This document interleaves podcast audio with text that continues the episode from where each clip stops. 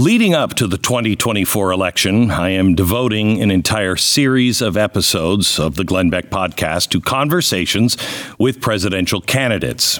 It hopefully will be more than one with each candidate. But I want you to understand my job is not to help or hurt any candidate. There is no agenda except for asking fair, vital questions. I am who I am, so I, you know, uh, I'm I'm not necessarily the best uh, hider of how I feel, but I want you to know it is uh, my number one objective to make every single candidate feel comfortable, so I can ask the questions you want asked. We need candidates to be crystal clear about who they are and what they stand for. These are essential conversations that I don't think you'll get on a debate stage. The first episode, my guest today in this series, just recently announced his candidacy, and it confused mainstream media. They can't figure out why the anti ESG guy is running for president. He's someone who understands the serious implications of tech and energy revolutions. He wants to replace the world's uh, the World Economic Forum's stakeholder capitalism with excellence capitalism. He realizes what's at stake for America and has some very bold ideas about how to rescue it. If you haven't been introduced to this candidate yet, buckle up. Episode 1 Vivek Ramaswamy. Before we get started, I want to tell you about Eden Pure. They're sponsoring this podcast. They're having their famous BOGO deal on thunderstorm air purifiers. One listener wrote in and said, makes a huge difference in our cat litter box stink. Oh my. Yes, thank you. Miracle of miracles. Uh, I just waited. I wish I would have waited for the BOGO deal. I need another one. Well, now is that time. Buy one, get one is back. So when you buy one thunderstorm, you get another one free. No matter how many you buy, you get an equal amount free. Buy two, you get two free. Buy five, get five free. The thunderstorm will completely eliminate any odor in your house. It's amazing. I have three of them in my house and one of them in my refrigerator the worst outdoor pet, cigarette, urine, cooking order, uh, odors, cat. Now is the time to order. Eden Pure's buy one, get one free sale this week only. With over 300,000 thunderstorms sold and countless five star reviews, you know it works. I know it works. People are buying several for around their home as gifts. Just go to EdenPureDeals.com. Use the discount code Glenn. That's EdenPureDeals.com. Discount code Glenn. Shipping is free.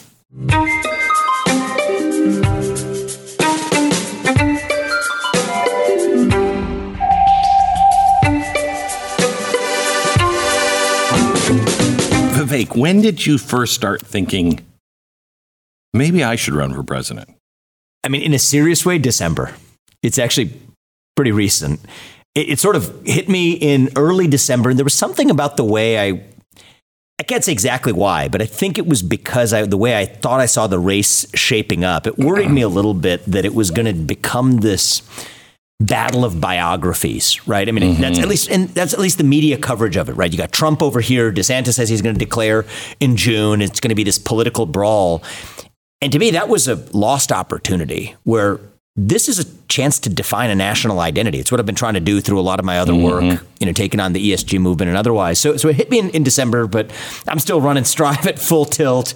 You know, we we hit some important milestones in November and December. Uh, then we got to Christmas break, where that was the first time in a long time that my family and I have together gotten to totally unplug. We actually mm-hmm. took a trip mm-hmm. to Mexico. It was it was divine. Mm-hmm. family time together. But mm-hmm. then you know you start to take a step back and think about why you're doing what you're doing just every day. I mean i don't mean professionally just why are we going through the motions? Right. And this thing about our missing national identity i mean it just gnawed at me right? I mean i think for me and for my wife too these are it's deeply personal what this country allowed us to achieve. We've lived the full arc of the American dream. We just had kids. That's you know three. One's three years old. One's seven months old. That changes the way you view the mm-hmm. world too. And I thought, look, as much as I was, and, and in many ways I'm continuing to, like you, address the top down threats to liberty and prosperity, mm-hmm. this merger of state power and corporate power that's far more powerful than big government alone. Those are important forces to take on, but it, if we're being honest, they can only sell it if somebody's buying it. Correct. Right? And so, what is it about our culture? What is it about frankly, my generation? What is it about the next generation, my kids' generation, that makes us so hungry for this victimhood mentality? Makes us so hungry so what for is purpose? It? Well, I think it's the, I think it's the black hole in the vacuum. Actually, mm-hmm. I mean, the way I look at this, I don't mean to be get, get philosophical right out of the bat here, but I just think we human beings we're like bats. We're lost in a cave, we're blind, and we figure out where we are in that cave by sending out sonar signals. Mm-hmm. It's like echolocation. You figure out where you are when you're blind by getting a signal back. So there's these pillars of truth in life. Okay, family is something true. It's it's mm-hmm. the unit that brought me into this world or raises me mm-hmm. in it. Mm-hmm. Okay, my belief in God is grounded in truth. That's something real. My, my status as a citizen of a nation, that's real. My hard work, even the things I create through my hard work, that's mm-hmm. real. I mean, whatever these sources of identity are, we send out a signal and we get it back and say, okay, that's who I am in relation to my nation. Mm-hmm. That's who I am in relation to my family. That's who I am in relation to God, in relation to what I work hard to create. Well, it turns out we live in a moment where those things have all disappeared. Mm-hmm. Faith is on the decline. Patriotism is, is nearly gone in this country. Family as an idea, as an institution, is, is under assault. You have to be defensive if you talk about family today. Hard work, you know, we've created the conditions for, I think, an epidemic of, of laziness and lethargy in our country. But the sources of identity that used to fill our vacuum of purpose and meaning and identity, they're gone. So, what do you have left? You have a black hole, you have a vacuum. And then when you have a vacuum that runs that deep, that is when poison begins to fill the void. Mm-hmm. And that's what lends the entire population to be susceptible, to be vulnerable to cynical exploitation mm-hmm. by the likes of those who, you know, be it the ESG movement, be it DI, be it the rise of wokeism or transgenderism or gender ideology or COVIDism or, or climatism, which seems to be the biggest one that's here to stay. They're preying on that insecurity. Mm-hmm. They're preying on that black hole. And they're so creating that black they're hole. They're creating well. it and then preying on it, mm-hmm. right? right? Oh, first is the assault. Yeah. and, and then you have the black hole and you fill the vacuum with poison. Right. And so to me, I was, be really honest, I, I'm, I'm a little bit disappointed in our movement in that we're not rising to the occasion to do any more than just stamping the poison out, but to complain about it. We need to fill that void with something more rich and meaningful. So I, I, don't know if I'm going to do it, but I'm going to give it a try. Right. And but that's what I'm called to do. Here's the, here's the problem with that. You know, great presidents, uh, Ronald Reagan, this is who we are. Government is the problem. We are the solution. That's evil. We're good. Mm-hmm. Okay. John F. Kennedy, we're going to go there, there, and bring somebody back, send them there and bring them back. Yep. Could not be done. We don't have anyone giving vision. Everybody, everybody's vision is save it, just save it, just save it. You're, you're not going anywhere. That's right. If you're just playing defense, defense. all the it's time, all, it's, it's, it's, it's all defensive, and, and I think that's inherent. So there's Reagan was an exception to this, but most of the great whether or not you agree with their vision, but most of the great visionaries as American presidents actually have not come from the conservative camp. I mean, FDR right. had his New Deal. Right. JFK had his New Frontier. Reagan was a bit of an exception here. It's what made him so special. He had an actual vision, but conservatives are about either pointing out problems which need to be pointed out, and I give Donald Trump a lot of credit in 2015 and 2016 for what he did in this country, pointing out problems oh, he, that no one else was willing to point out. He blew walls up. He did. He revealed, yeah. I mean, the corruption that we wouldn't have seen from China to the media to yeah. the linkage between government and the private sector to the yeah. administrative bureaucracy. I mean, he's a hero for that. Yeah. But it's different than saying, okay, that's an actual vision. That's that's our promised land. That's where we're going to go as Correct. a people. The, and, and for me, I mean, this, you probably saw it in the you know way we framed this campaign. That's what I'm trying to do here the new American dream, what we call the new dream. FDR had his new deal. We have our new dream. It's an affirmative vision of what America can be. And the good news is it's not as hard as you think because a lot of this just involves reviving the basic ideals that set this nation into motion 250 years ago. We don't have to reinvent it. Correct. We just have to rediscover it. We have actually. to reboot the system. I've been Exactly. saying a lot lately. It's like a system reboot. Unplug it Yeah. and plug it back in. I like that a lot, You know, actually. Get back to factory settings. I like We're- that. Sometimes you don't know what's wrong with the computer. It's just the, the dang Right. thing isn't working. Just, like turn it off exactly. turn it back on and and we are so far away from factory settings um, Factory settings are 1776 settings. That's what Yeah, we need in this they are. country. Yeah. it is. 1791. I love. I love that. Mm-hmm. I, it, Yeah. But this is a period in between, right? Yeah. The whole the whole period of it. yeah That, that whole the era. declaration of independence All the way through to the bill of rights Yes, exactly. when you have the bill of rights and the declaration of independence you have everything you need That's right. everything you need It's it's set it into motion, and Yeah. I really like that factory settings. It is. That's what we need to restore, and and I think that some sometimes political partisanship. I mean, to tell you the truth, I was not drawn to partisan politics, right? So so when I stepped down from Who my, is? I mean, who is? But you know, I stepped down from my biotech company. I knew I wanted to, you know, participate in driving a change in this country. I actually thought about running for U.S. Senate for all of like two weeks, and then decided there was an open seat in Ohio. I decided, no, no, no, we're going to do it. You know, write write books, start a new company, Right. focus on learning from your lessons in the private sector to apply it through new entrepreneurial adventure. But part of what I don't think of myself as entering even politics in this presidential race, even though technically I guess I am. it's a technical matter. I'm going to be on a technically, you are. ballot. Yeah. But but but the thing is this. I think that a lot of Republicans and Democrats too, I think, are making this mistake to sort of frame the current moment through the lens of partisan politics and then play a 50-50 tug of war. There's 50% of the country on this side, 50% on this side, and you know who wins by mm-hmm. 51-49 or whatever. I I think it basically misses the real it does political divide in this country. It's a seven. It's a kind of what you said. It's a 1776 moment where there's the basic ideals that set this nation into motion. I don't care if you're Democrat or Republican or black or white or whatever. Right? We can debate corporate tax rates sometime. we mm-hmm, can mm-hmm. debate amen whether ivermectin treats COVID. We'll, we'll have our mm. space for that, but those are details. Okay. Mm-hmm. On the basic rules of the road, free speech, open debate to settle political questions. The idea that the people we elect, whoever thought, ought to be the people who actually run the government, right? Merit, excellence, basic ideas, self governance over this modern aristocracy. Are you on board with those basic ideals or not? And I think that there, there's a lot of people whose answer to that question is that they're not, but it's only about 20% of the country.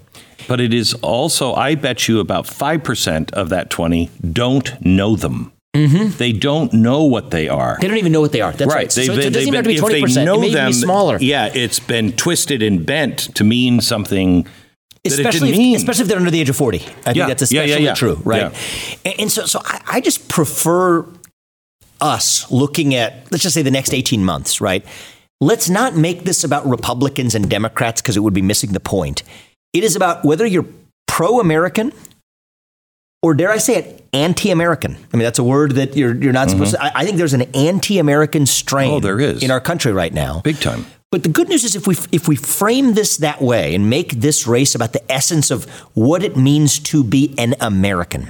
What are the values and commitments that define your citizenship and your allegiance and your commitments, your basic values as an American? I think the next election can be a landslide. I think 2024 can be like Reagan in 1980, can be like Reagan in 84. And I couldn't think of something more unifying for the country than an actual tangible result like that to hang our hat on so that we can go back to debating corporate tax rates, So- but do so under conditions of free speech. What does see that that that used to be the difference? Going to take a quick break and talk to you about pain. No matter what kind of pain you're having, whether it's just a headache, muscle, muscle pain, or a constant nagging pain, I know what it's like. I dealt with pain so bad that I really didn't think that, well, let me put it this way. If it wasn't for Relief Factor, I don't think I would be sitting here today. Um, I, I, I wouldn't, I just couldn't deal with it any longer. I wouldn't have been doing this job. So, what got me here? I know, much to the left's chagrin, Relief Factor. See what it can do for you. I got my life back. Relief Factor, it's not a drug, so it's not going to whack you out, but it was de- developed by doctors to fight inflammation, which is the source of most of our pain. Try the three week quick start. Try it for three weeks. It's a, a trial pack. If it's not working for you in three weeks, probably not going to work. But 70% of the people who try it go on to order more. ReliefFactor.com, 800 4 Relief, 800, the number 4 Relief, ReliefFactor.com. When I was growing up, my father and everybody else that I knew at the time, they could talk to Democrats and Republicans and they'd have huge disagreements. Yeah. But those were policies. That's right. They agreed on the principles. We don't agree on principles anymore, and nobody is talking about them. So let me go to the principles. What what does it mean to be an American? So I think I'm going to go in no particular order here, Okay. but I think it, among other things, it means that you believe in the pursuit of excellence and merit. Okay, that you actually get ahead in this country, as Martin Luther King said it, not in the color of your skin, but on the content of your character and your contributions. That your own hard work, commitment, and dedication get you ahead in this country. Mm-hmm. Means you believe in the rule of law. I mean, tangibly, what does that mean today? It means that your first act of entering this country can't be a law breaking one. We can talk about the policies that follow from mm-hmm. these principles, but back to the principles, it means you believe in the rule of law, that we're a nation of laws, not of men. men. And then perhaps one of the biggest ones of all is that we, the people, decide how we settle our political differences. We, the people, decide how we're governed. Not somebody sitting in the back of a palace wall in old world Europe, not somebody sitting in a back room of Park Avenue today. For better or worse, and this is a crucial part of the American bargain, and I think we should be open about this. Sometimes for the better, and even sometimes when we get it wrong, maybe for the worse. We, the people, as citizens, decide how we move our political future forward, where everyone's voice and vote counts equally, regardless of the number of green pieces of paper you control in the market, regardless of what your genetically inherited attributes are. The citizens of this nation govern themselves. I think that's a big part of what it means to be American. And I think there's one more piece to this, Glenn, which, which I think we've missed in the last 10 years, which is just take those set of ideals. And I could enumerate a few more, and they're, they're all grounded in the founding of this country, but there's one more piece of it that, that that started at the founding, but it actually is everything that happened since then, all the way through the Cold War. Actually, is that set of ideals, our conviction that those ideals are exceptional, that those ideals make us exceptional, that those ideals are what American exceptionalism is actually all about. It's not about the exceptionalism of the geographic space, beautiful as our country is. It's about the exceptionalism of the ideas that set those set this entire nation into motion and just a conviction that we have a responsibility to preserve them because the rest of the free world looks up to them as their example. That too is actually part of what it really means to be American today, not just in 1776, because those guys didn't know that that was going to be the case. They may have had some vision and hope for it, but they set it into motion. But part of what it means to be American is to embrace that with unapologetic pride and even responsibility to say that this isn't just about making America itself, the world, the free world, the world as we know it depends on America being itself too. And to me, that, that is this idea of American exceptionalism. That's what it means to be American Let, us talk about American exceptionalism a, li- a little bit. Um, uh, it has been denigrated by people who do not like America or who have only focused on the bad things. Mm-hmm. On the flip side, you have people who are raw, raw America, and it's red, white, and blue, and eagle, and there's an F 16. Okay. Um, and neither of those are true. Mm-hmm. Um, and, and we have, we have so distorted um, on both sides who we truly are. You know, when I, I my favorite person in history is Churchill. Love him, love him. But you read about him from Indian historians, he's a monster. You really, yeah, I Okay? totally can attest to He's that. a Absolutely. monster. So, which is he? He's both. I and we're both. And we have to accept that we're both. You know, half the country is losing the faith. I mean, I am so close, so close. I have days, I've never had this before. I have days now where I am so ashamed of my country, Hmm. not for the past, but for right now, so ashamed of my country. I would renounce my citizenship Oh, Glenn. if there was a better place to Yeah. go, but there's not. There's not, but okay? it's a process of elimination shouldn't be a basis for American pride. Right. Yeah. But I, I'd go any place that said the Bill of Rights. I'd go to any place that had, I don't think you can make a better mission statement. And that's what our Declaration of Independence is. Mm-hmm. That is. second paragraph is our mission statement. That is it. Mission statements are never fully accomplished because if they are, you need a new mission statement. right. You know, this is what we're striving for. And we have to have forgiveness for the mistakes, but we also have to learn Mm-hmm. from those mistakes. And there's zero learning curve. In fact, we're we are just going back into the darkest places we've ever been.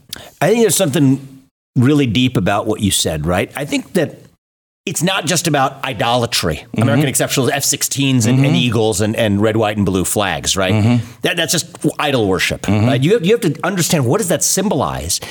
And, and, and what it symbolizes has a fraught history beneath it. Why is it fraught, though? Even our worst hypocrisies are only made possible by the fact that we had a Bill of Rights at all, that we had a Declaration of Independence at all, that we had ideals. I mean, go to communist China today. say what you will about them. You're never going to be able to call them a hypocrite. Because in order to be a hypocrite, you have to have ideals. Mm-hmm. so, so, in a certain sense, the failures that I, I think the modern left or whatever obsesses over, it's proof of the fact that we have ideals that we measure ourselves against. Correct. We are fallen human beings. We're human beings. We're not God. We're not gods roaming a divine landscape. This is earth. We're human beings in the real world who fall short of the ideals we set for ourselves. But that's what America is. It's not about perfection. Is it the pursuit of perfection, the pursuit of liberty, the pursuit of happiness, the pursuit of justice? America is, in, in many ways, it used the word striving. It's obviously a word near and dear to my heart, hmm. too, but, but we, we choose that for a reason. America itself is about, it's not static. It's about the pursuit. It's about the journey to where we will go, and maybe the maybe the whole journey to take that promised land analogy. Maybe we never get there because the whole promised land was the pursuit of it itself. That is the American identity, and our commitment to that. That's part of what American exceptionalism is about too. Because no other nation in human history has its national identity grounded in principles in the way that we do. And I think that that's a great invention, such that, you know what? You know, so I, I grew up in a Hindu tradition, right? So I'm, i was raised Hindu. I'm Hindu today. There's this idea of, of uh, you know, the reincarnation of the actual mm-hmm. soul. It's, it's a metaphor, really. People read these things very literally, but it's, it's a metaphor for taking the essence of what is true. You know, the, the flesh, the idol, whatever, that's artificial. Nations don't have to die the way people do. They can be constantly reborn as something else. So if you took if you told me we were taking the Constitution and the Declaration of Independence and the Bill of Rights and the vision that set this nation into motion, and it was reborn in something else that you called, a, a, you know, what, what, you said on a bad day, a different mm-hmm. country that you want to be a part of, great, that country is America.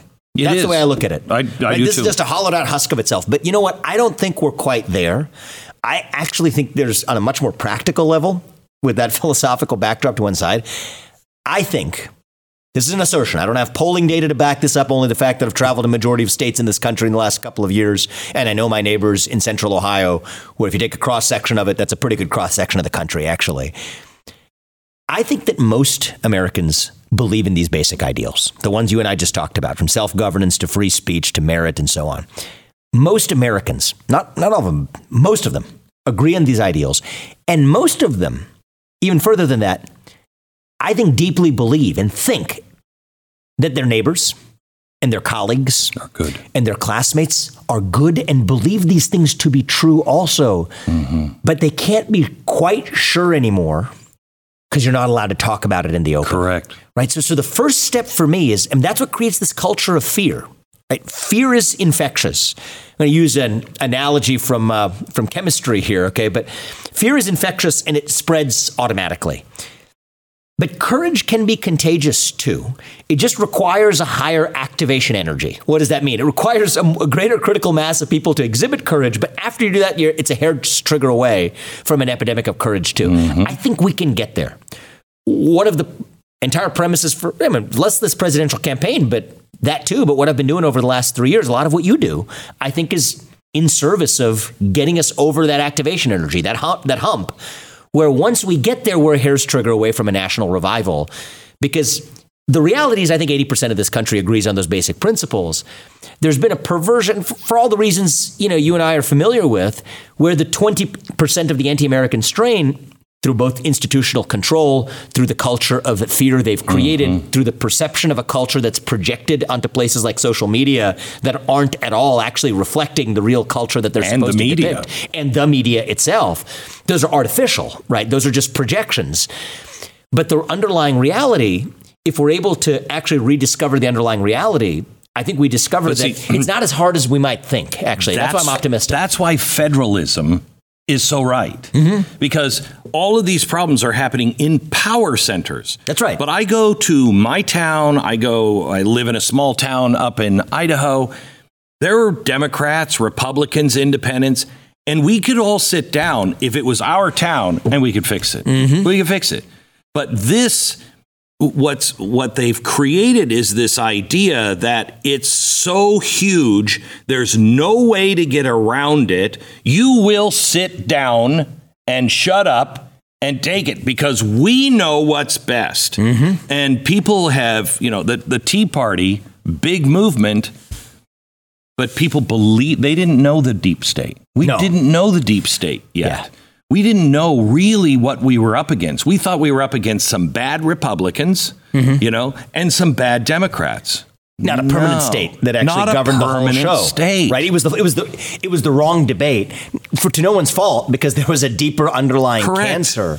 Correct. But but you know now we know, right? Okay, so how do you how do you cut that out?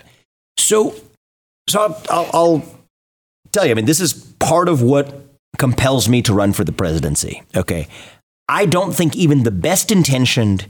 Capable, unifying leader can take on that permanent state while still leaving it intact. I think you need to be willing to take steps and the exercise of executive power, as laid out in Article 2 of the Constitution, to do what a president is constitutionally empowered to do. You have to shut down the administrative state, not Well, it's under his direction. permission. He can do it. Exactly. So, so this is what a lot of people miss. So, I, if you don't mind getting into the details, No, not bit. at all. Okay, so because this is this is the how is also. Mm-hmm. I said the what and the why. Well, the how kind of matters too, right?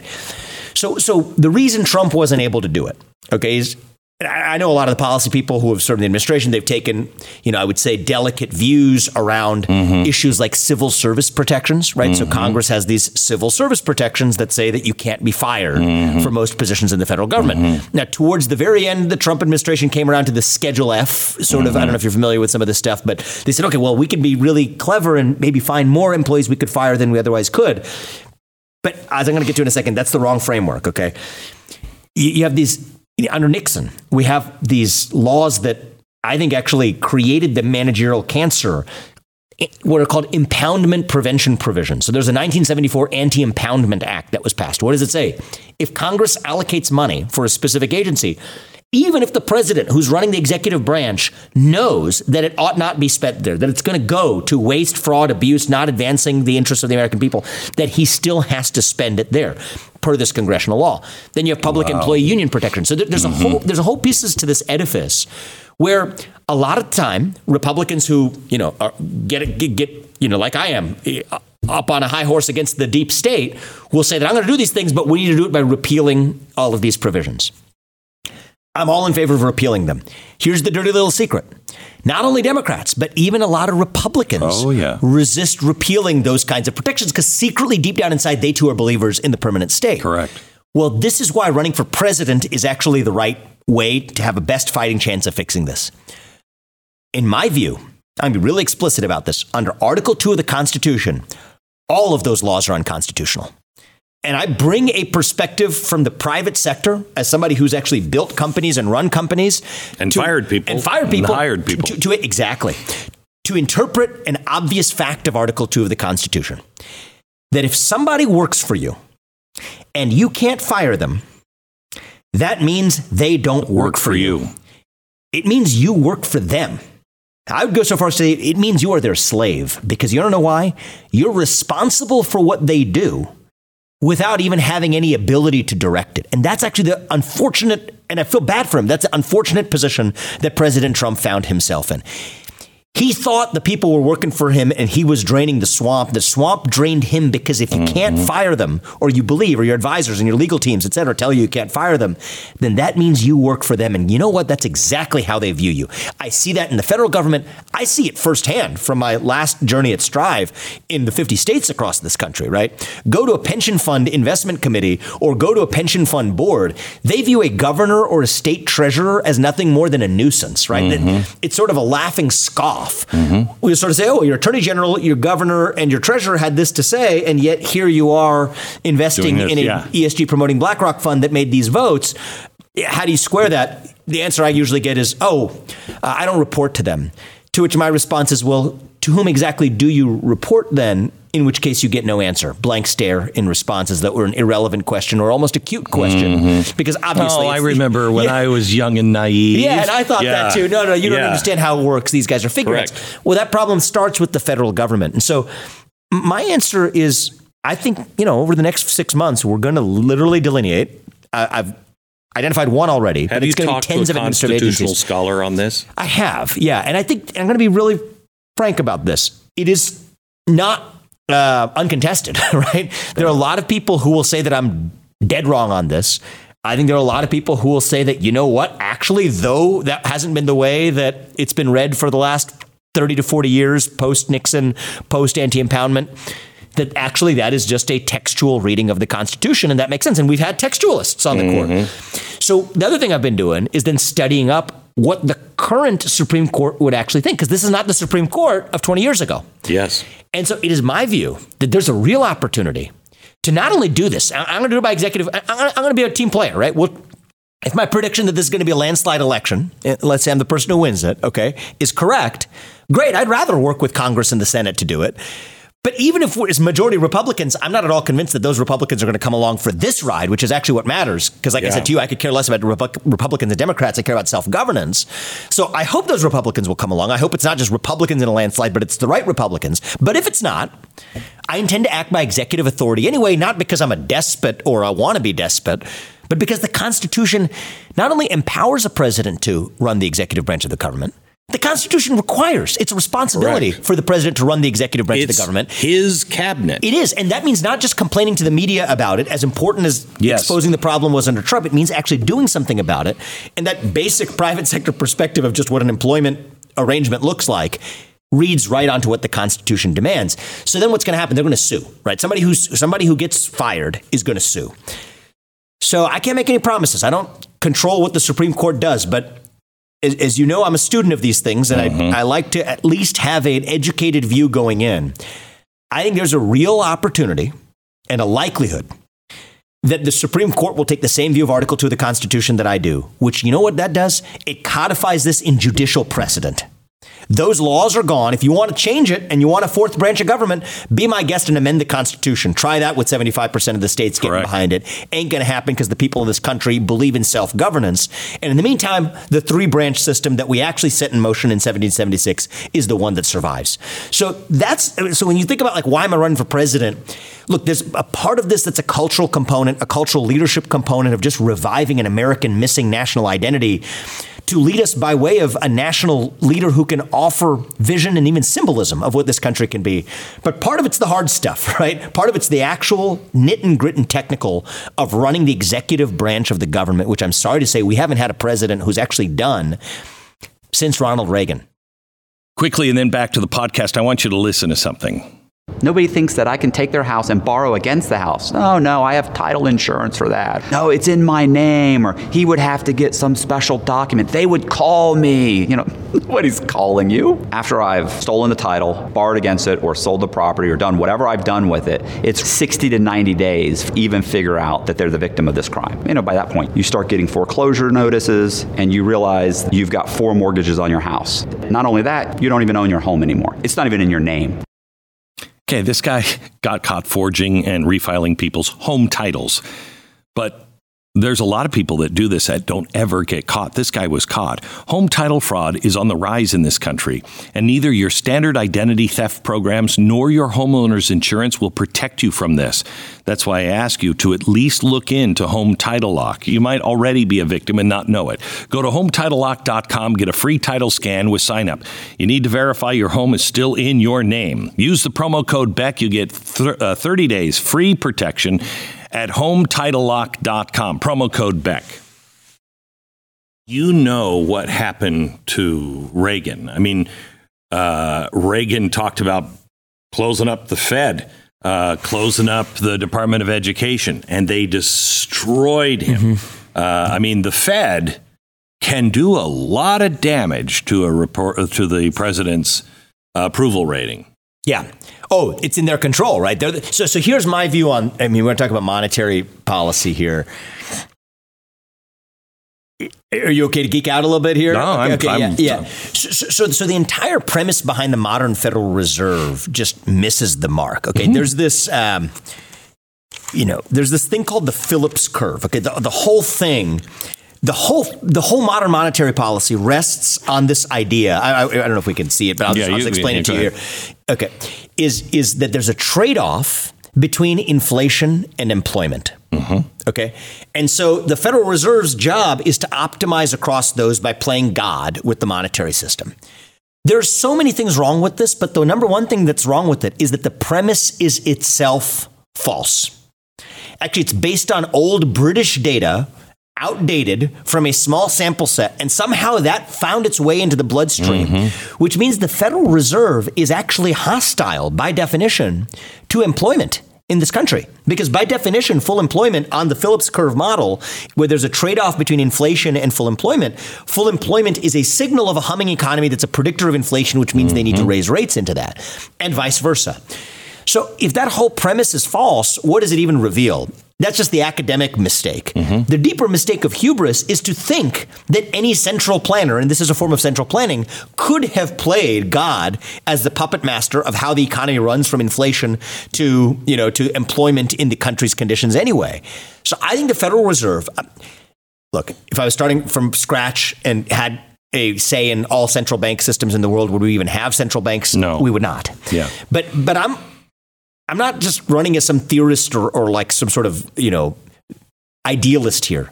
I'm running to run the federal government of the United States and get us as close to those ideals as we can, short of abolishing the Federal Reserve, which I couldn't. I told you I'm going to shut down the Department of Education. I'm going to shut down the Department of Education. I can tell you the constitutional authority mm-hmm. part of what we just discussed to make that happen, and learning from the travails of Reagan and even Trump to do it. I will not tell you that for the Federal Reserve. Here's what I will say: the scope of responsibility of the Federal Reserve should be reduced to doing exactly one thing and that is making sure that we're the dollar is a stable currency as measured versus a basket of commodities. Period. That is in the only job of the Federal Reserve. years, in two years, I predict we will be at war, uh, and we will be introducing a digital currency. Hmm.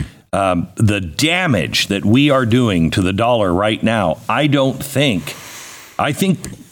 I think these people want to reset. Oh, oh okay? th- that's what they're called. There's a reason they invented the term. Correct. So they want to reset everything, and they know, unless they know something about the uh, the polling that I don't know, they know that there's a chance their rule ends in two years. They are going to accelerate and do whatever they have to do to get that dollar to collapse so they can have their digital currency and complete control That's right. and get it so it's so crazy with war that there's just no way of going back. Just one citizen to another here. Okay, can you? Mm-hmm. i- But you're in a position to actually do this. I'll do what I can do. Anybody who's worth their salt as a Republican candidate Mm-hmm. should be able to, without batting an eye, at least make a simple commitment that they will stand opposed to the adoption of central banking digital currencies in the United States. but here's how it's going to happen. Full stop, I, though. I- but I agree I, with mean, you. I, I haven't heard enough Republicans even say it. No. I just want, I just want, I mean, from No, Ron DeSantis to Nikki Haley to Donald Trump,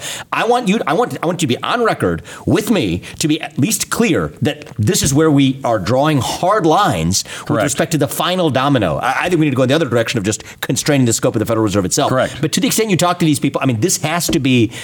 Some of them may not even know what it is, but we need to actually. That well, needs that's one of the problems. A hard commitment. I talk to I, I talked to uh, uh, people on the intelligence committee. I, I I mean I've talked to so many people. Look, I'm 60, but I'm not dead. These people have been in Washington for so long, and they're 60, 70, 80, 90. They have no idea what digital currency even means. We've got to have younger generation running this country. And you know what? Some of the younger generation, I mean, somebody could be 50 and they're still dead inside because they've still been in Washington Correct. for 20 years anyhow. Yeah, I'm not So saying- I- it's, it's, but- but, but it, it- we, we need a vitality of Yes. actually. I mean, and speaking of the founding, right? We talked about the principles. We probably skipped an important topic, actually, because it relates to this. We, we didn't talk about the founding culture of the Yes. country. There was a culture of curiosity. Oh, yeah. Right? The people who were in the equivalent of Washington, D.C. back then, I mean, Thomas Jefferson It was- sat there and wrote the took a pen and wrote the Declaration of Independence. He was sitting in this chair, so he said, "You know, it's uncomfortable. I need a long time to write it. I'm just going to invent the swivel chair." Well, today what we say is, "Oh no, no, you're not an expert. You're not part of the expert class. You weren't trained as an engineer." He said, "Screw that."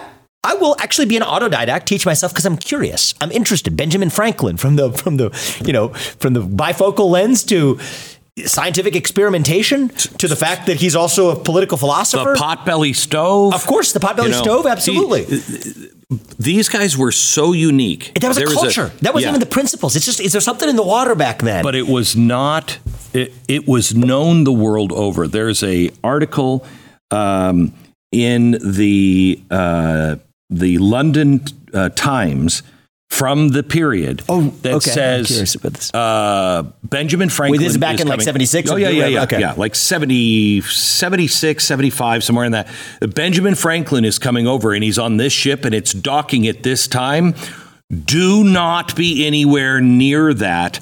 He has some sort of a ray gun that he has been uh, crafting, and he's going to decimate uh, the entire city of of London. I mean, they were so far ahead that people thought it was like magic. He's doing something with the lightning bolts, I and love he's that. got. I, know love that. I Yeah, know. Good for Benjamin Franklin. I know. And, and you know, where are the Benjamin Franklins of our time? Right? Where are the Thomas Jeffersons of our time? We, we- we have them, but they don't believe in the Bill of Rights. Yeah, they don't believe in the Bill of Rights. But, but, but, but, but to me, when I ask where are the Benjamin Franklins or the Thomas Jeffersons of our time, that includes believing in the Bill of Rights. Right? Yes, okay. So to me, it's it's the fusion of those two things: the hunger, the intellectual curiosity, the belief in boundless frontiers that human innovation Yes. and ingenuity can power us to go there rather than to forever stay here, but to do so guided by the principles that got us here in the first place. That was our founding culture that's what we're missing in Washington D.C. too. So, so part of the problem is, I mean, you've got different categories of people. Back to this issue of digital currencies, right? You'll have people at one camp that will say something like, "We got to stay competitive with China." Okay, but this is, and, and some Yeah, yeah, Republicans yeah. will say this too. It, I mean, it is this such a boneheaded argument that I am reluctant to dignify it with even a response. But suffice to say that ask yourself why China wants digital currencies. Might you suppose that they actually want to turn their social credit system and create a permanent architecture for it? Mm-hmm. So why on earth would we want to copy them unless actually we wanted to do the same thing? China is the new model. If I hear that from one more business person, I'm going to lose my mind. China, Glenn, China's the new model. You know, I hear it all don't want to be that. You don't want to be that because they're doing they're doing it for a reason. Mm-hmm. Now, some people here cynically may be doing it for that reason too, but the rest of them, especially in the Republican Party, are just doing it to go along for them because they don't, because they don't think any. They're not independent thinkers. They're just going through the motions. So there's that camp. Then there's the camp that'll say something like, you know. I mean, I, I get this response, right? I, I've spoken to half of mm-hmm. Congress. I've spoken to the Republicans. Mm-hmm. Every time I'm in D.C., we'll you know we'll meet with a, a, a group of senators or Republican you know in Congress or whatever, and it's sort of just like a like I'm like I'm like a over enthusiastic kid or Yeah, something, right? Yeah, yeah, Cute, yeah, cute. yeah. But of course, it's, Yeah. but, but but back to talking about you know Medicare or Social Security or whatever. And not to say that those aren't important questions, but these are the things that serious people in Washington D.C. are concerned about. What the American people want. You know, I- if I hear this phrase when we're to kitchen table issues, Oh, my gosh. it's just like everything's a kitchen table issue if you're if somebody controls your kitchen, right? Yeah. So so so, so that's there's that camp, and I think that's a big part of the camp too, which to me is what's missing in that founding culture is okay, I'm telling you about something here. Do you not have the slightest bit of at least intellectual curiosity to even learn what we just said, as opposed to just giving a pat on the back and say, yes, you know, you need to, you, thanks for doing great work. You're a great patriot. That means nothing to me because I know you didn't process what we just discussed. Mm-hmm. And then there's the, there's, there's the camp of people who I think actually are hungry to understand that the threats to liberty present themselves in new forms. And part of why, whether it's ESG or CBDC, that it presents itself in the form of acronyms is that it was designed to bore you into submission. Yes. And so that's why we need to wake up to that. And so, anyway, I just think that when we talk about the 1776 moment, yes, it's the principles, but we got to study The these guys again. The spirit. We used to call it nation- the spirit of 76. spirit. Did, did I say I didn't? Oh, you didn't know that? No, no, I didn't know It that. yeah. used to be called the Spirit of 76. Cool. That's, that's kind of Yeah. that's kind of what it ought to be. Um, the um, uh, w- let's stay kind of in this technological area here. Um, I have I have I, I'm a wannabe futurist. I read all of, you know, I love tech and I love the future. Dumb as a box of rocks. Can't tell you how any of Oh, it come on, works. Glenn. Yeah, but okay. I love what's just over the horizon. Mm-hmm. Okay. And it's either going to be fantastic or it is going to be the strongest prison man has ever seen. Yep. Apocalyptic. Man will be over.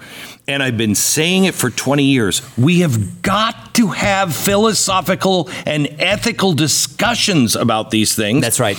And people are just starting to get it. Unfortunately, this is exponential growth. You get it today, you're not going to understand. If you don't keep going, you're not going to understand what's happening in 12 months from now. Totally. I mean, the emergence of the metaverse is, is, is a big topic worth worthy of discussion. I mean, the rise of AI and you know, ChatGPT is the latest thing in town. So. The, the moral framework for the rise, in absence of that more, in absence of filling that moral vacuum we talked about earlier, right? We have that moral vacuum. You were talking about the, the woke left or whatever that wants to prey on that vacuum.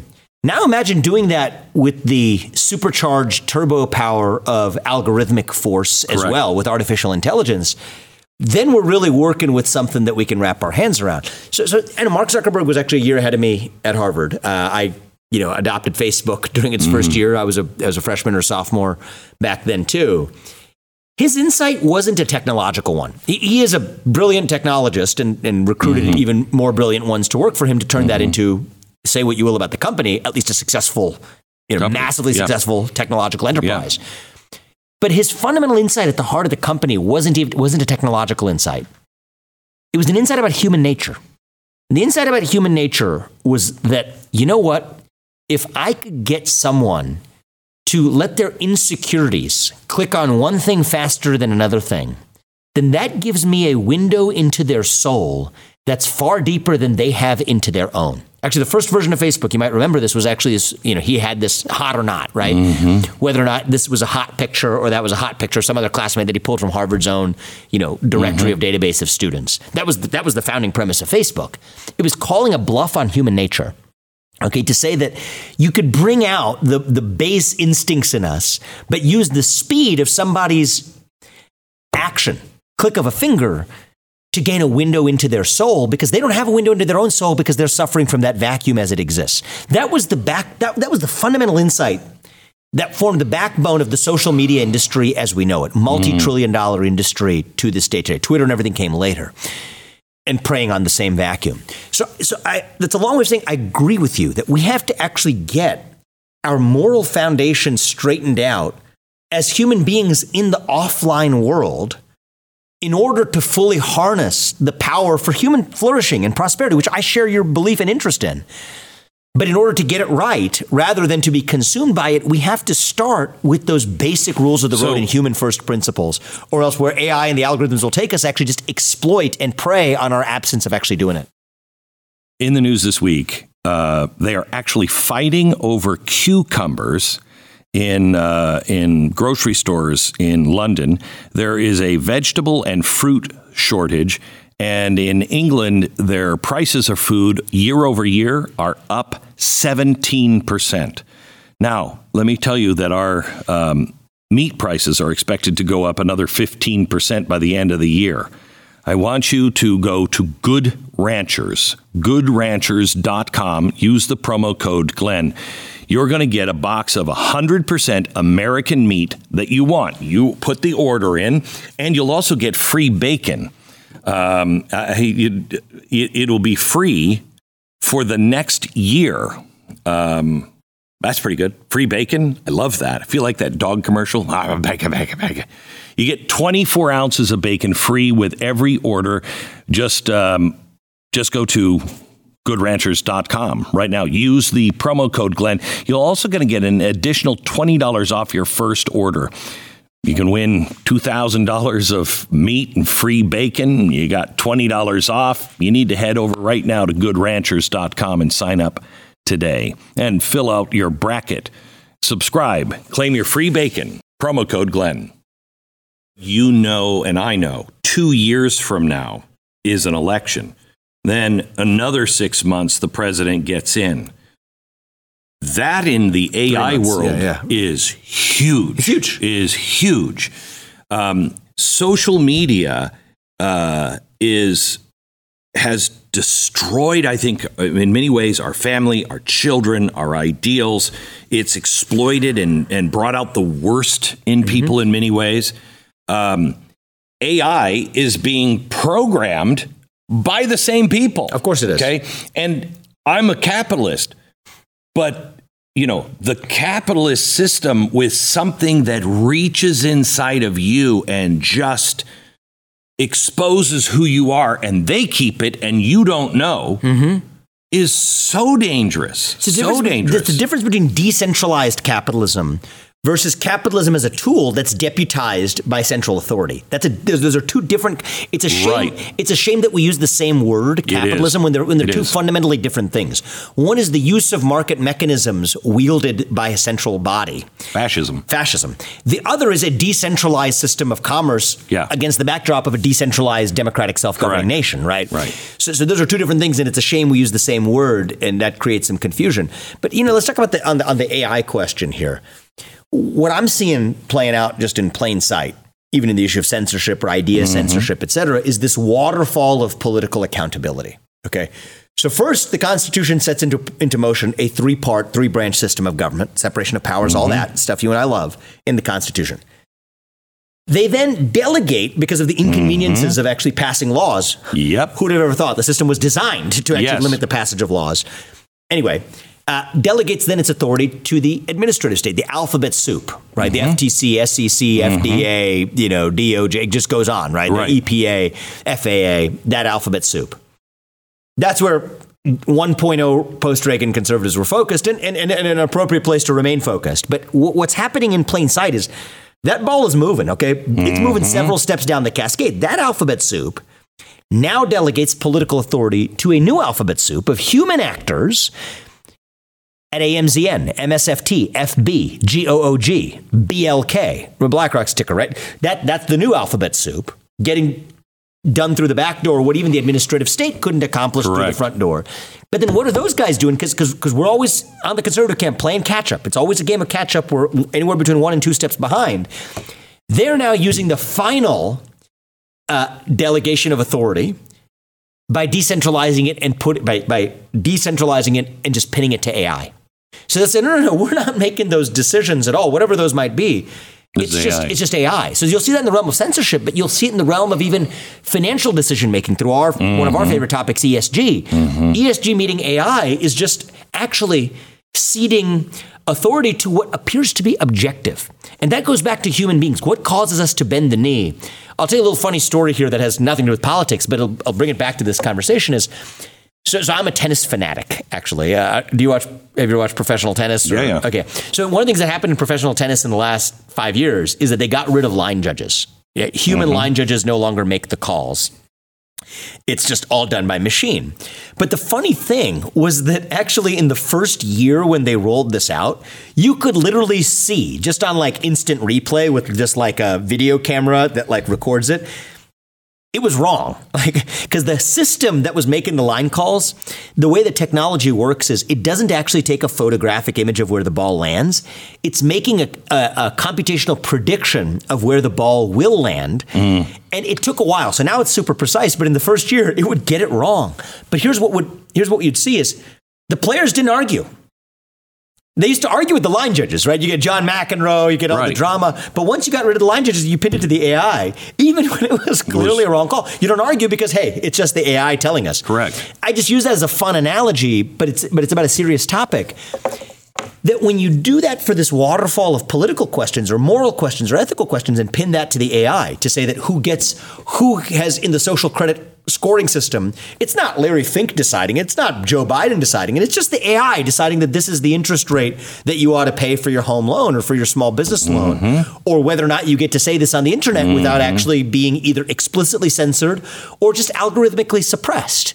Right? That's just the AI doing it we as human beings have somehow this innate human instinct to say that, well, if it's the AI, it's like converting Celsius to Fahrenheit. That's just a question of objectivity. When in fact, they're using the equivalent of converting Celsius to Fahrenheit to apply that same rubric to actually settling the questions that we ought to settle as human beings the old fashioned way through free speech and open debate. And we need to be prepare ourselves to see the difference before we enter the brave new world of automatically ceding that authority mm-hmm. to algorithms. And, and that's what this whole metaverse is all about. The metaverse is basically about dissolving the boundary between the online world and the offline world. If you want to get, you know, draw an analogy here, that's actually part of the project of the Great Reset, which I know is a passion of both of mm-hmm. ours to analyze it's actually about the dissolution of boundaries between the public and private sector, mm-hmm. okay, the, dissol- the, dissolution of boundaries between nations, right? To say that these boundaries create inconveniences, that Correct. leaders can't solve global problems Correct. unless they dissolve those boundaries. Well, this is the next frontier, dissolving the boundary between the online and the offline world. Because once you dissolve that boundary, it's a, it's a one way ratchet. We don't go back in the other direction.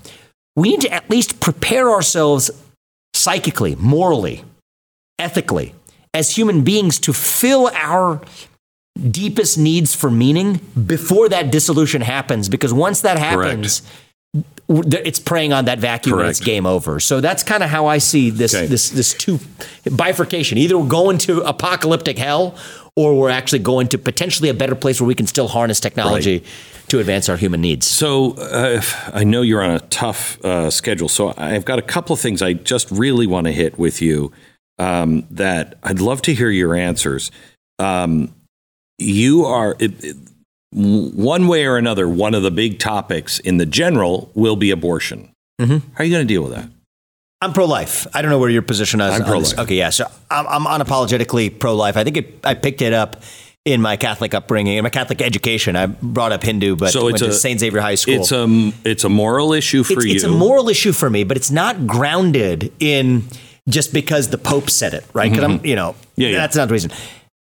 Logic gets me there. Okay, when does when does when do you treat someone? Forget forget children or the unborn child. When do you say that someone is dead? Actually, on the back end of life, it's when brain activity stops. Somebody will go to prison for ending the life of playing a role in ending the life of somebody who still had brain activity. And, and, there's a reason for that moral commitment, how he got there, whether it's through a religious path or a secular path, mm-hmm. that's where it is.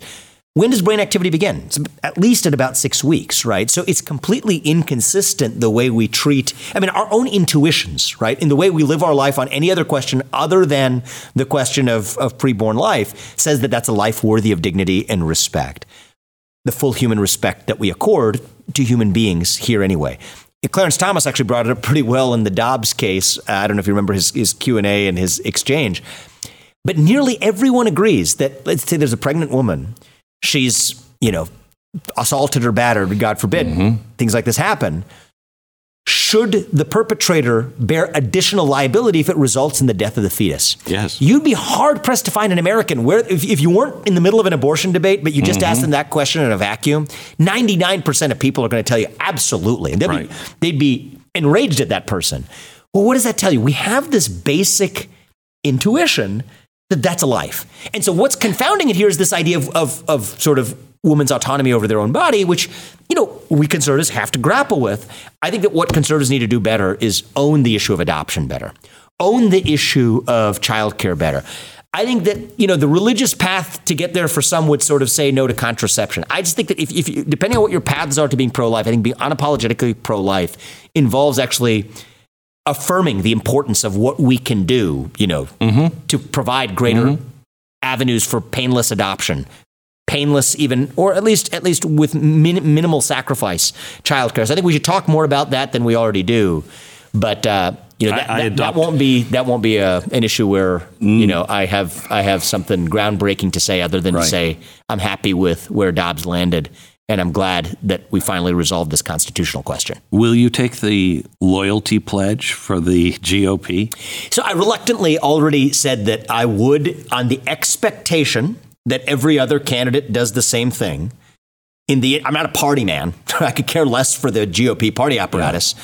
but I think the debate stage is important, and I think that that's where we actually flesh out this question of the what and the why. And you know what? If everyone on there, in order to get into that debate, Ronna McDaniel sets the rules. Great. I think it's important we have that debate on the expectation that everybody else makes the same commitment. Sure, I'll support the nominee. Have you put any thought into um, Teddy Roosevelt? Is the guy who started the Progressive Party, the Bull Moose Party? Yeah. he was a Republican. People don't get that progressivism is a disease that eats the Constitution, and it's in both parties. It's in both parties.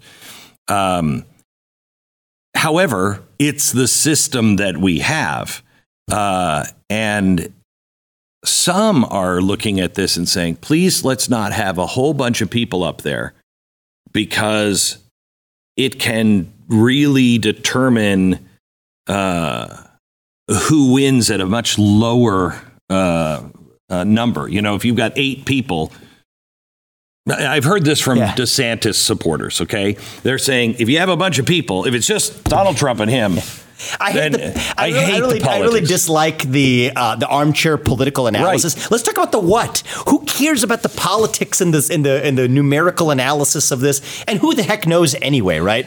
But put that to one side. And, and, and it also presumes that it, it should somehow be a national objective to not get Donald Trump elected. I agree. Right? Like, who said that was some- somehow codified in stone? If Donald Trump is the peop- is the person who the educated populace of this country, when knowing all the facts, without having the debates tilted or scales of debate Yeah. tilted by big tech hiding information on the eve of an election, and I'm not. That's not a theoretical. That actually happened in the last right. election. But with with free and fair flow of information and free and fair elections, if Donald Trump is the person who wins the who the people of this country want to run the country, he Great should run the country. And and it does irritate me a little bit. There is this thing going on in the Republican donor class right now. And, and I get a little bit of the of the back channel Yeah. from this too. Is hey man, you're you're taking, you know, uh, you're you, you're saying the things that Ron should be saying. He's he's This is the time race. to say it. This is the time to clear Let's the elevate that. slate. Let's elevate that, right? And, and so I care about the what rather than this weird obsession with sort of the puppet mastering that's quietly going on in the establishment or whatever class of the Republican Party. The people, what, we, what do we say? Self governance over aristocracy. I am bringing an agenda and a vision to the table that, if I may say it, I don't like to boast, but I just think it is factually true that is missing in the Republican Party. Let's Uh, air that and let's make that the objective of this year. Next year, the voters get to decide. Maybe it's me, maybe it's DeSantis, maybe it's Trump, maybe it's somebody else. That's up to the voters to decide, not somebody else who's a puppet master trying to play the engineering game of limiting the candidates, number of candidates on the debate stage.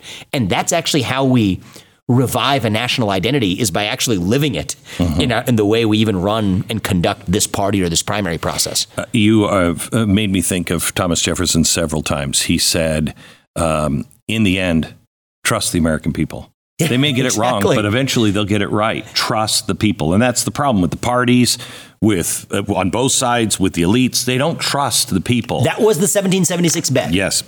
Um, so, uh, you know, you also just said, um, I think you, you have to live it um, and live the principles. Um, when you look at your um, biotechnology background, people will say, uh, well, he's part of biotech. I love this. The people who hated pharmaceutical companies now love them. and the people who said, no, I don't love pharmaceutical companies, but they do a lot of good, now hate them. Um, and then you, um, you also have the thing with uh, China where you're saying, what is your China policy? You're going to ban. Yeah, is I. I, have a, I have a detailed China policy, but broadly speaking, speaking of our Thomas Jefferson analogy, declaration of independence from China. what does that is- mean? That is the Declaration of Independence in 2024. So, so it means economic decoupling from China until the CCP either falls or radically reforms its behaviors. I think the latter is unlikely. I think the former is likelier than people think. Mm-hmm. So I think China's in a vulnerable moment. And, and this is one where we got to get into the geopolitics of this for this to be more than a talking point. But China's in a vulnerable position right now. I now. know they are. Okay, Xi Jinping does what autocrats do. He shot himself and China in the foot as part of his quest to hold on to what do autocrats do? Hold on to power. Last October, he took that unprecedented third term. He broke the chain of succession. You watched Hu Jintao wa- get booted from that room. You know what I'm talking about, right? Get booted from that room in that party meeting when Xi Jinping took that third term. Turns Sitting right next to him. Sitting right next to him, right? And that Jack Ma basically sends him Mm-hmm. to re-education camp now, where Jack Ma is nowhere to be seen for even daring to question a Chinese financial regulator. So what did he do though? In the process, he spooked a lot of people. He tanked the Chinese economy, tanked the Chinese stock market. The COVID policy, the COVID policy had as much to do with about COVID in China as our climate policy has to do with the climate, which mm-hmm. is to say nothing at all. It's just another mm-hmm. gambit for control. But that leaves China pretty vulnerable right now. And so I think we're working. It's part of what gives me the sense of urgency to make sure I get in that office two years from now to actually do something. I mean, so how do, do you, about it? So what do we declare independence mean? Yeah, I didn't. I didn't answer your question yet, which I can. But I think there's a lot of things we can do. But wait, wait, wait, yeah. I want to because I think I know what it, it means. Uh, so if I have it right, you have to answer the question. We get a lot of our just our antibiotics, let alone yep. all of our medicine.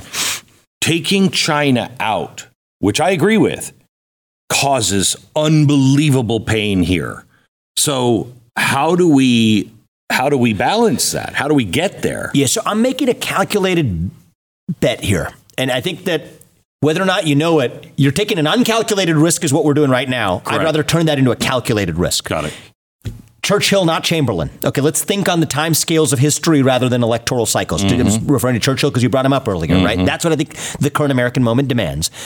And I think it requires willingness to make some sacrifice. Now, I can't guarantee this, but I think the more willing we are to make a sacrifice, the less likely it is that we'll actually have to make one. I agree. So, so, so I, I can't, I can't make any promises. but we put the best person in yeah. office. We have Churchill, not Chamberlain. Yes. This is what we get. But we're willing. What does willingness to make a sacrifice require? it requires knowledge of what you're sacrificing for, mm-hmm. which is what comes back to the 1776 moment, which is what comes back to this missing national identity that I'm reviving. That's why I think this foreign policy and domestic policy are inextricably intertwined. But specifically on China, there's some easy things we can do. The first is abandoning climate religion, okay, which I, I don't get it, Glenn, why more Republicans who privately agree with me will not say this out loud. I don't think there's a candidate in this race who's yet said it out loud.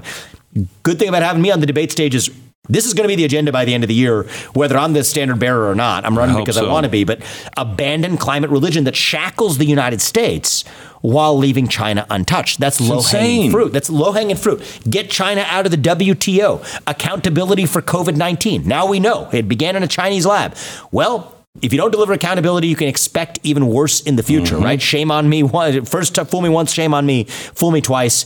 Fool, fool me once, shame on you. Fool me twice, shame on me. That's the United States moment here. But, but I, but I like to also be transparent about it. Okay, you're not making me go here, but I'm going to go here because I think I need to be explicit and honest about what this policy actually means. It means we have to be willing to ban most U.S. businesses from doing business in China until the CCP reforms its behaviors as a mercantilist actor. Have you already done that with your businesses, any of your companies? Yes, with Strive. When I started Strive, I, not as a virtue signal, I'll tell you why I did it. We had to do it for Strive's business model to work.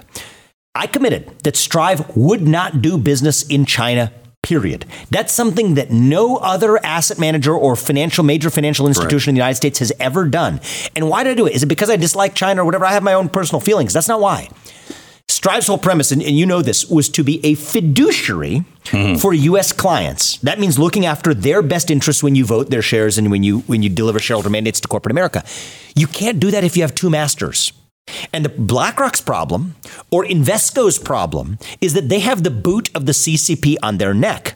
Where if BlackRock tells a company like Intel and puts them in their China Taiwan risk focus universe, which they don't have, that's going to be a problem for their line of business in China because BlackRock sells mutual funds in China. But you know what BlackRock's done instead? They put Intel, America's one of America's leading semiconductor manufacturers, in their climate focus universe the list of companies that ought to focus on addressing climate related issues. This is a semiconductor company. This is a company that's potentially whose semiconductors are mm. vital to protecting us against the risk that China invades Taiwan. And yet we're talking about the climate focus universe on what earth? It's not an accident. It's because you know what? The CCP gives them an attaboy when they constrain the United States without laying a touching PetroChina, where BlackRock's also one of the largest shareholders, doesn't apply those emissions caps over there. So, so anyway, back to starting Strive. I could not, in good conscience, say that even though that's a big market opportunity for, for the shareholders of Strive, we can't pursue that opportunity and also claim to be a good vocal fiduciary for American clients in the boardrooms of U.S. companies. And that's really important. And I've seen this firsthand. It, it, I'm not, I'm not, this is not coming from reading in a book, right? I was an exchange student in China. I went to Harvard for college. I did an exchange program. I was a student at Peking University, which is the Harvard of China. Mm-hmm. Beida, they call it over there. I was an exchange student at Hong Kong University for another one of those springs. I've done business in China in my in my dealings right. as a biotech CEO, as Elon Musk, others have people who have done business in China and who have been even educated at Chinese universities and also have studied, you know, at Yale. You want to know there's a big center that's yeah, paid yeah. for by China, right? You go there, you get your own re-education. The, the funding to American universities. Look at what's happening at UPenn. Mm-hmm. I understand this not as some sort of scholar. I, have tried to study this as much as I can, but first, personally, based on my experiences, and, and I think it is with that backing that I say that you need a U.S. president who's willing to do the hard thing. Yeah. To ban U.S. businesses from doing business in China until the CCP reforms its behaviors. That requires willingness to make sacrifice. We can do that if we know what we're sacrificing for, but the best case scenario of all is if you're actually willing to, then you don't have to because they're more economically vulnerable than we are. You pull that economic rug out, this might be the fall of the CCP in the next six years as we know you it. You don't ever make a threat, you make a promise. Yes. When you are promising something, you don't ever have to threaten. Look, you guys have to change or we're not going to do business with you. Exactly. That's much different because then they promise. look at you and go, I think he's serious. They really mean that. When that happens, then your negotiating power completely changes. One and that's last- how to run foreign policy. Guys, I can give you one more example because yeah, yeah. it fit the bill so perfectly.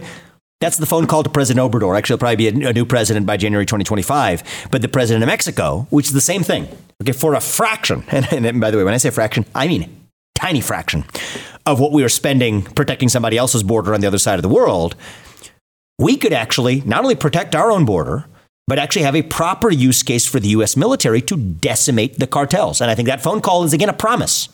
It is a promise to say that for a fraction of what the last guy spent in, in God knows where in Ukraine, for a fraction of that, we can help you and arm you to decimate the cartels. I know they're your sugar daddy.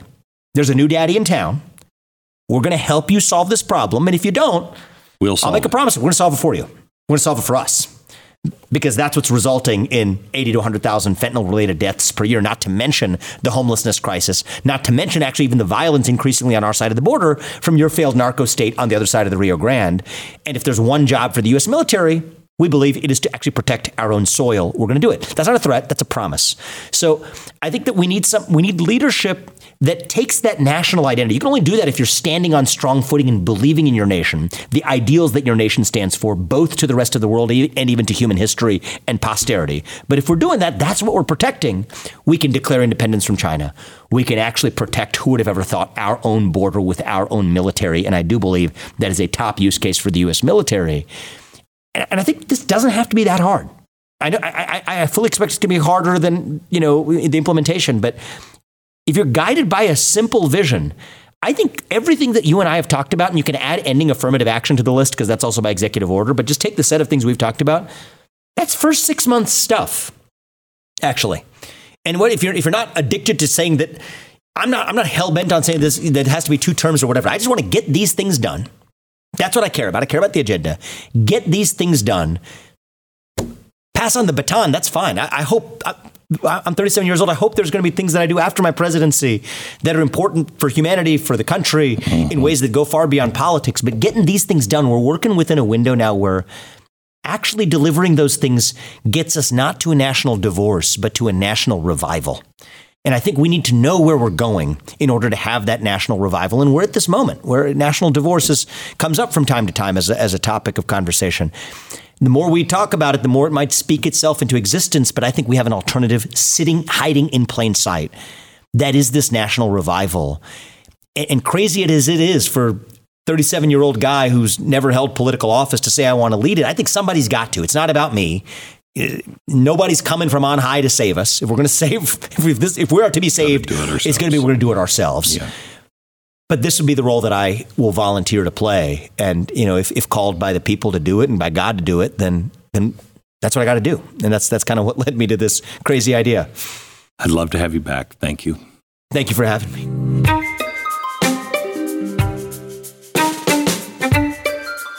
Just a reminder. I'd love you to rate and subscribe to the podcast and pass this on to a friend so it can be discovered by other people.